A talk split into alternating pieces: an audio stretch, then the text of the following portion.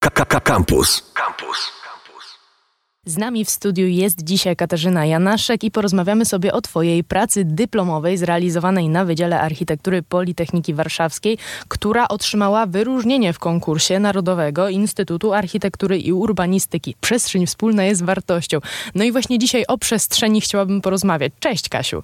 Witam serdecznie. Patrząc na ocenę jury Twojej pracy, chciałabym ją trochę przeanalizować. W swojej pracy chciałaś znaleźć materiały, które są wytwarzane w możliwie nieszkodliwy dla środowiska sposób i po zakończeniu eksploatacji z powrotem wprowadzane do obiegu naturalnego w procesie biodegradacji. Czy to oznacza, że te materiały po wykorzystaniu będą jakoś rozłożone? Tak, dokładnie to to oznacza. E, materiały te są w pełni biodegradowalne, ponieważ się składają z naturalnych e, materiałów i można je wprowadzić w cykl biologiczny takiej pętli gospodarki cyrkularnej i dzięki temu y, zutylizować w taki naturalny sposób, czyli nawet skompostować, można tak to powiedzieć. Mnie pierwsze co zastanawiało, bo nie, nie wiedziałam, czy mi odpowiesz tak na to pytanie, skoro są one biodegradowalne i można je po prostu zutylizować, czy nie ma jakiejś takiej z tyłu głowy obiekcji, że a co jeśli one zaczną się, y, zaczną się rozkładać wcześniej, zanim będą one przeznaczone już do samego stanu rozkładu? Myślę, że to też jest zależne od tego, z czego są stworzone te materiały. W ogóle biokompozyty się składają z e, takich e, powiedzmy naturalnych, e, roślinnych struktur. Najczęściej są to konopne bądź pszeniczne, często to jest grzybnia, takie strukturalne materiały. I w zależności od tego często czym są spajane, te e, biokompozyty, e, taką one mają trwałość, bo jeżeli tam e, w tym spoiwie jest woda, no to wiadomo, że ten materiał będzie ulegał degradacji w wyniku właśnie kontaktu z wodą. Natomiast jeżeli mamy tam żywice, takie naturalne, bądź skrobie, to już ta e, trwałość e, się przedłuża. Czy tak jak mamy e, grzybnię i ona jest wysuszana, jeżeli mamy taką cegłę zwykłą i my ją wypalamy, to tak samo można wypalić biocegłę z grzybni i ona też będzie trwała tak samo y, jak materiał taki zwykły, nie? Y, to które z tych materiałów biologicznych mogą być najtrwalsze i czy może właśnie na nich się skupiłaś, czy dywersyfikowałaś w jakiś sposób y, te źródła? Ja wybierałam te materiały e, ze względu na stopień w ogóle powiązania z rzeką Wisłą, bo mój e, projekt jest skoncentrowany przy rzece, e, nieopodal mostu świętokrzyskiego, więc ten stopień utylizacji materiałów podążał z wysokością poziomu wody w rzece Wiśle. I te materiały, które miały się bardziej rozkładać i te przestrzenie, które miały być bardziej dostosowane do tej cykliczności pogody, i tego, jak użytkownicy będą z tą przestrzenią pracować, tym one bliżej właśnie się szybciej rozkładały. Im dalej od rzeki i ten teren też był bardziej zurbanizowany, tym e, materiały stawały się coraz bardziej takie trwałe. To jeszcze nawiążę do cytatu. Wytwarzane w możliwie nieszkodliwy dla środowiska sposób. E, co to są za materiały? Jak się je pozyskuje?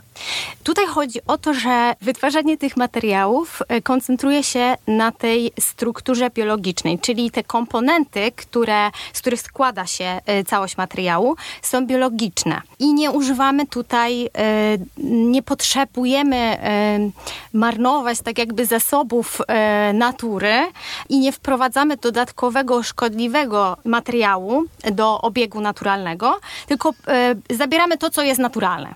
Dzięki temu działalność ekologiczna i zrównoważony rozwój nie opierają się tylko na zredukowaniu aktywności człowieka. Czy w takim razie to, co obecnie mamy, chociażby w okolicy Mostu Świętokrzyskiego, tak naprawdę nam tą wolność odbiera? I w jaki sposób zaprojektowane przez ciebie komponenty ułatwią nam korzystanie z tej przestrzeni? I czy może są to zamienniki jakichś właśnie już powstałych konwencjonalnych rozwiązań? Jeżeli chodzi o przestrzeń wokół Mostu Świętokrzyskiego, to sam Most Świętokrzyski jest to taka dominanta urbanistyczna, więc to jest taki mocny akcent, e, powiedzmy, architektoniczny. Natomiast cała struktura poniżej Mostu Świętokrzyskiego jest to rezerwat Natury 2000, więc bardzo naturalna i taka mocno e, biologiczna e, sfera. Więc ja starałam się z, z tego, co mam, jakby wyciągnąć to, co jest dla tej przestrzeni najbardziej naturalne i najbardziej najbardziej e, niezaburzające i nie wchodzące w e, konflikt z tą naturalną przestrzenią, którą mamy poniżej Mostu Świętokrzyskiego. Dlatego staram się zlokalizować małą architekturę i też pawilon biolaboratoryjny pod samym Mostem Świętokrzyskim, bo niestety jest tak, że te przestrzenie e, podmościa e, są nieużytkowe w dużej mierze w miastach i e, mamy z tym problem, żeby ta przestrzeń naturalna i w ogóle roślinność pod takimi mostami zaistniała bo nie mamy po prostu dobrych warunków do rozwoju. Więc to był taki moment, że stwierdziłam, że tak, tam powinnam skoncentrować te działania architektoniczne i rozpuszczać je e, strukturalnie gdzieś tam e, dalej w głąb i wchodzić w te zielone tereny i e, tam już te przestrzenie są bardziej takie skoncentrowane na naturze, na jakiejś takiej z nią połączeniu bardziej z nią i takiego kontemplacji. Mogłabyś rozwinąć kwestię tego laboratorium? Nazwy nawet nie będę, od, nie odważę się powtórzyć. Laboratorium Procesów Biotwórczych. Tak, e, to była moja taka, mm, powiedzmy, gra słów, która e, miała pokazać, że jest to laboratorium, bo faktycznie ten pawilon ma pełnić funkcję e, takiego edukacyjnego miejsca, gdzie poznamy te materiały, będziemy mogli w jakiś sposób na warsztatach się z nimi zapoznać, zrobić jakieś rzeczy na przykład z tych materiałów, a jednocześnie bio bo nadal e, starałam się, aby ten pawilon był Y, z materiałów biodegradowalnych, czyli taka wizytówka tego, co będzie się znajdowało w tym miejscu. Y, małą architekturą, o której już wspomniałaś, y, planowałaś uzupełnić układy kubaturowe. Czym są układy kubaturowe? Układy kubaturowe w architekturze i urbanistyce określamy ogólnie budynki, tak to można nazwać. Takie przestrzenie architektoniczne, struktury budynków, ulic, możemy nazwać to jako takie kubaturowe przestrzenie.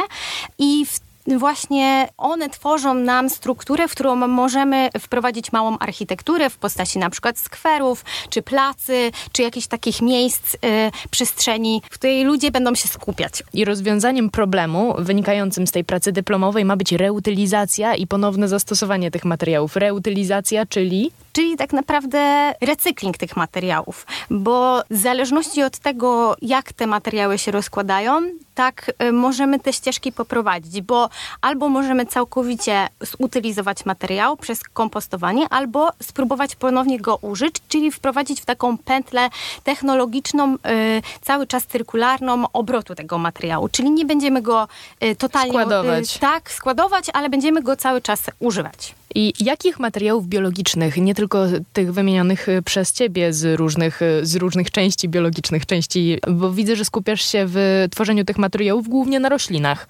Tak, głównie na roślinach, y, grzybni.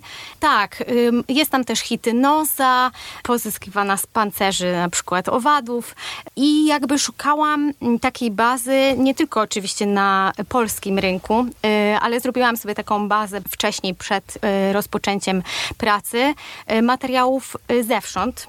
E, no i właśnie, są to materiały z alg, są to materiały z grzybni, są to materiały pozyskiwane z konopi, właśnie z hitynozy. No jest tego tak naprawdę na rynku i samych firm, które e, proponują nam takie e, materiały jest naprawdę dużo, tylko chyba trzeba zrobić duży research, żeby gdzieś tam się do tego dokopać. Właśnie, bo dla przeciętnego zjadacza chleba, który o architekturze wie tyle, co, że mogłam sobie mój domek dla lalek urządzić, jak e, byłam dzieciakiem. O, też to robiłam, tak. tak czy, czy to wszystko, bo to brzmi jak abstrakcja dla mnie, czy to wszystko ma już jakieś zastosowanie i znajdujemy to gdzieś w przestrzeni chociażby w warszawskiej? Myślę, że w warszawskiej przestrzeni niekoniecznie. Natomiast gdzieś tam tendencja światowa już y, idzie w tym kierunku i pojawiają się razem z tymi nowymi e, wynalazkami, technologiami y, też często właśnie te małe kubaturowe obiekty typu pawilony. E, na przykład takim przykładem może być Aquahoya, która jest ostatnio realizowana przez Neri Oxman. No jest jakby taka tendencja, że pokazujemy na takiej zasadzie, że edukujemy, więc pokazujemy materiał. I gdzieś on się przemyca ale czy można powiedzieć, że tak na co dzień e, gdzieś tam możemy go zobaczyć? No raczej nie, chyba jeszcze nie jest to ten moment. Czyli skoro jeszcze nie jest to ten moment, to czy nazwałabyś y, swoją pracę planem, czy raczej fantazją? Nie chciałam, żeby to zabrzmiało jak utopia, prześmiecie, jak utopia, właśnie, ale czy, tak. y, czy jest możliwość wprowadzenia tych planowanych przez ciebie rozwiązań w jakiejś niedalekiej przyszłości?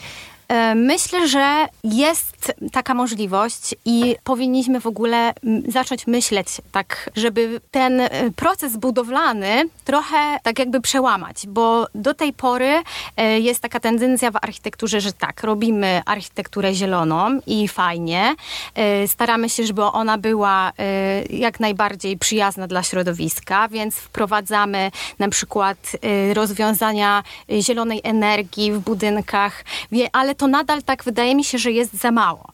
I ten etap projektowy i budowlany kończy się na myśleniu, że tak ma budynek, jest on skończony, bo jest wybudowany. A ja, e, patrząc jak budowałam e, całą swoją pracę, stwierdziłam, że no tak, on jest skończony, ale co po jego użytkowaniu, tak? Co z tymi materiałami? Jakby to jest już taka, mm, o tym się nie myśli. E, I dlatego popatrzyłam na to, jak właśnie natura sobie z tym radzi. I natura biodegraduje swoje materiały. Jeżeli nie może, jeżeli już jest koniec użytkowania takiego naturalnego e, materiału, to on jest rozkładany. I to powinniśmy właśnie przemycić do architektury, że, żeby przełamać tą taką e, klasyczną tendencję myślenia o budynku, że jest wybudowany i koniec. Żeby pomyśleć o tym, co się stanie po jego eksploatacji. Także warto pomyśleć po prostu chyba najprościej mówiąc, co dalej. Katarzyna Janaszek była dzisiaj z nami i rozmawiałyśmy o e, przestrzeni, o tej, która nas otacza, chociażby właśnie w najbliższej przestrzeni, przestrzeni warszawskiej. Kasiu, dziękuję Ci pięknie za rozmowę. Dziękuję bardzo serdecznie. Campus. Same sztosy.